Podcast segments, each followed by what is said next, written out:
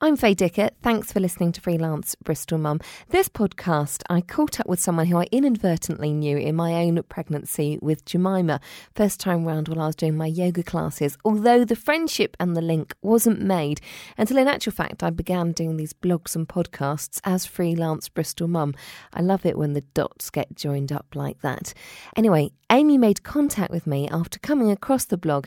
She's also a freelance mum, and when her baby Owen was born, life took a huge change. We caught up on a rather blustery afternoon while walking around the Downs, and she told me her story. It's been a huge change over the last couple of years, but really exciting. And I think with pregnancy and now the book, new avenues are opening all the time, and uh, I'm going with it and it, just enjoying the ride actually. And what came first then, the baby or the book? Is it sort of chicken and egg situation? It is a little bit of both. I think I always knew I wanted to go into publishing and editing, um, as my father is. Um, but with the pregnancy came new friendships, new experiences, and from there, that's where the book idea came from. And I'm enjoying it and going with it. So hopefully, more to come. And the book itself is called Pregnancy Tales, and it's pretty much as the name suggests, but it's real life pregnancy, isn't it? Yes, that's the that's the difference between this pregnancy book and any other what to expect book. Um, is that we wanted to collect real life stories so that women had a, and men had a chance to tell their story and, and just to share their experiences and reassure people who are pregnant at the moment, wanting to get pregnant, have been pregnant before, that there is no one way of being pregnant and they're all different and all to be celebrated. Um, and that's been the wonderful thing that every story has been different, but there have been common themes as well. So there's some reassurance that what you're feeling could be the same as somebody else, but that everything is different and that's fine as well. Do you find yourself veering towards a certain form of parenting? And I, I almost loathe that question myself. I mean, would you say, oh, if anything, I'm a natural parent, or actually I'm a Gina Ford through and through, or do you just think it doesn't really matter anyway? And is that the ethos of the book? I think that is definitely the ethos of the book that what works for one person doesn't necessarily work for another. And even within children, you may have two, three, four children, and what works with the first one doesn't work with the second one. And you have to be careful not to stick children into a, a label of, oh, this is a, you know, needs a routine child. Personally, we're very much child led, which I'm enjoying at the moment.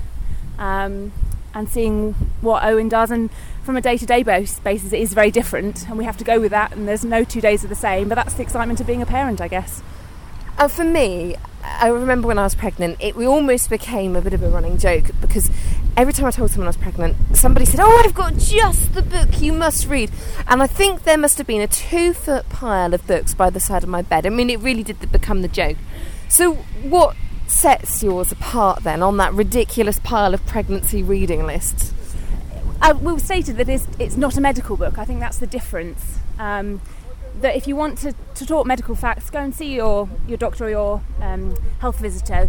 This is just real people sharing real experiences. And uh, the, the comments I've had and the feedback I've had so far is that for people who have been pregnant, it's lovely to reminisce and also to share their experiences that they had and to realise, looking back, that actually what they were experiencing was normal. Um, and I think people are you, you like the humanity of it. You like knowing that there's somebody else out there who's a real person, not just a textbook, that's experienced it. And we have got some medical crises in there, but every story is a happy ending, so that's the good part of it. and are there any that stand out to you of all the stories? Is there anyone when someone says, "Oh, go on, give us an example"? You think, do you know what? Ah, X, Y, Z, that was the one. Within the story, within the book, there are sort of experiences from a, a right, wide range of people, but there's a few that stick out, possibly because of the journey that they have to take. Um, there's a an online journal from a, a couple who experienced many, many years of heartbreak through trying through IVF and going cycle after cycle and trying different methods and treatments. And and for them in the end a, it was a real roller coaster of experiences but they came through it. And it really shows that it's not just about the getting pregnant, it's also about the relationship within the couple as well. And and things change so much, and you have to be prepared to go with so much. And I've met her in person now as well, and she's just wonderful. And knowing that she's come through it on the other side with twin boys, and it's just fantastic to see. And did you find people I found it hard to open up, or is it something that people naturally wanted to share their stories? Actually, everybody who I approached were, were very forthcoming with their stories, which was wonderful. I did approach as many people as I knew who were pregnant or had had children um, with an open invitation to submit stories. From that, people then offered their, their words of wisdom and their stories, and we put it together. So everybody was very, very willing, and I was so grateful that everybody was so honest, brutally honest to some point with the birth stories. And on that note, I know that you yourself had a, a bonny boy. He was ten pounds, wasn't he? Did that? Did you share that story? of course. I, I didn't think it'd be fair to ask other people to share their birth stories. Ours is the first one in the in the, in the chapter of birth stories. He was a ten pound two, which we had no idea he was going to be that wonderful size. But it was an experience and a half, and I wouldn't change it for the world. And did you manage a, a natural labour? I did, thankfully. I did have assistance with, with forceps, but it was, a, for all intents and purposes, a, a natural birth. So, yes. and on that note, um, your dad, I know you've mentioned this, um, is in publishing himself. Do you sort of mind bearing all for people to read? Because there are a, f- a few gruesome parts when it comes to birth, aren't there, that you might not want everyone to know about? I, I had this conversation with my father, and I'm one of four children, and he said to me, Amy, I've been there, I've done that, don't worry about it because I said to him, it's a, it's a bit, little bit, little bit strange sharing sharing everything with your dad, knowing he's going to read it. But he was wonderful. He, he he wasn't embarrassed in the slightest, and actually he enjoyed reading all the stories and reliving it himself. And he want, he wrote a, a lovely foreword to the book as well, uh, coming from a father and now a grandfather's point of view.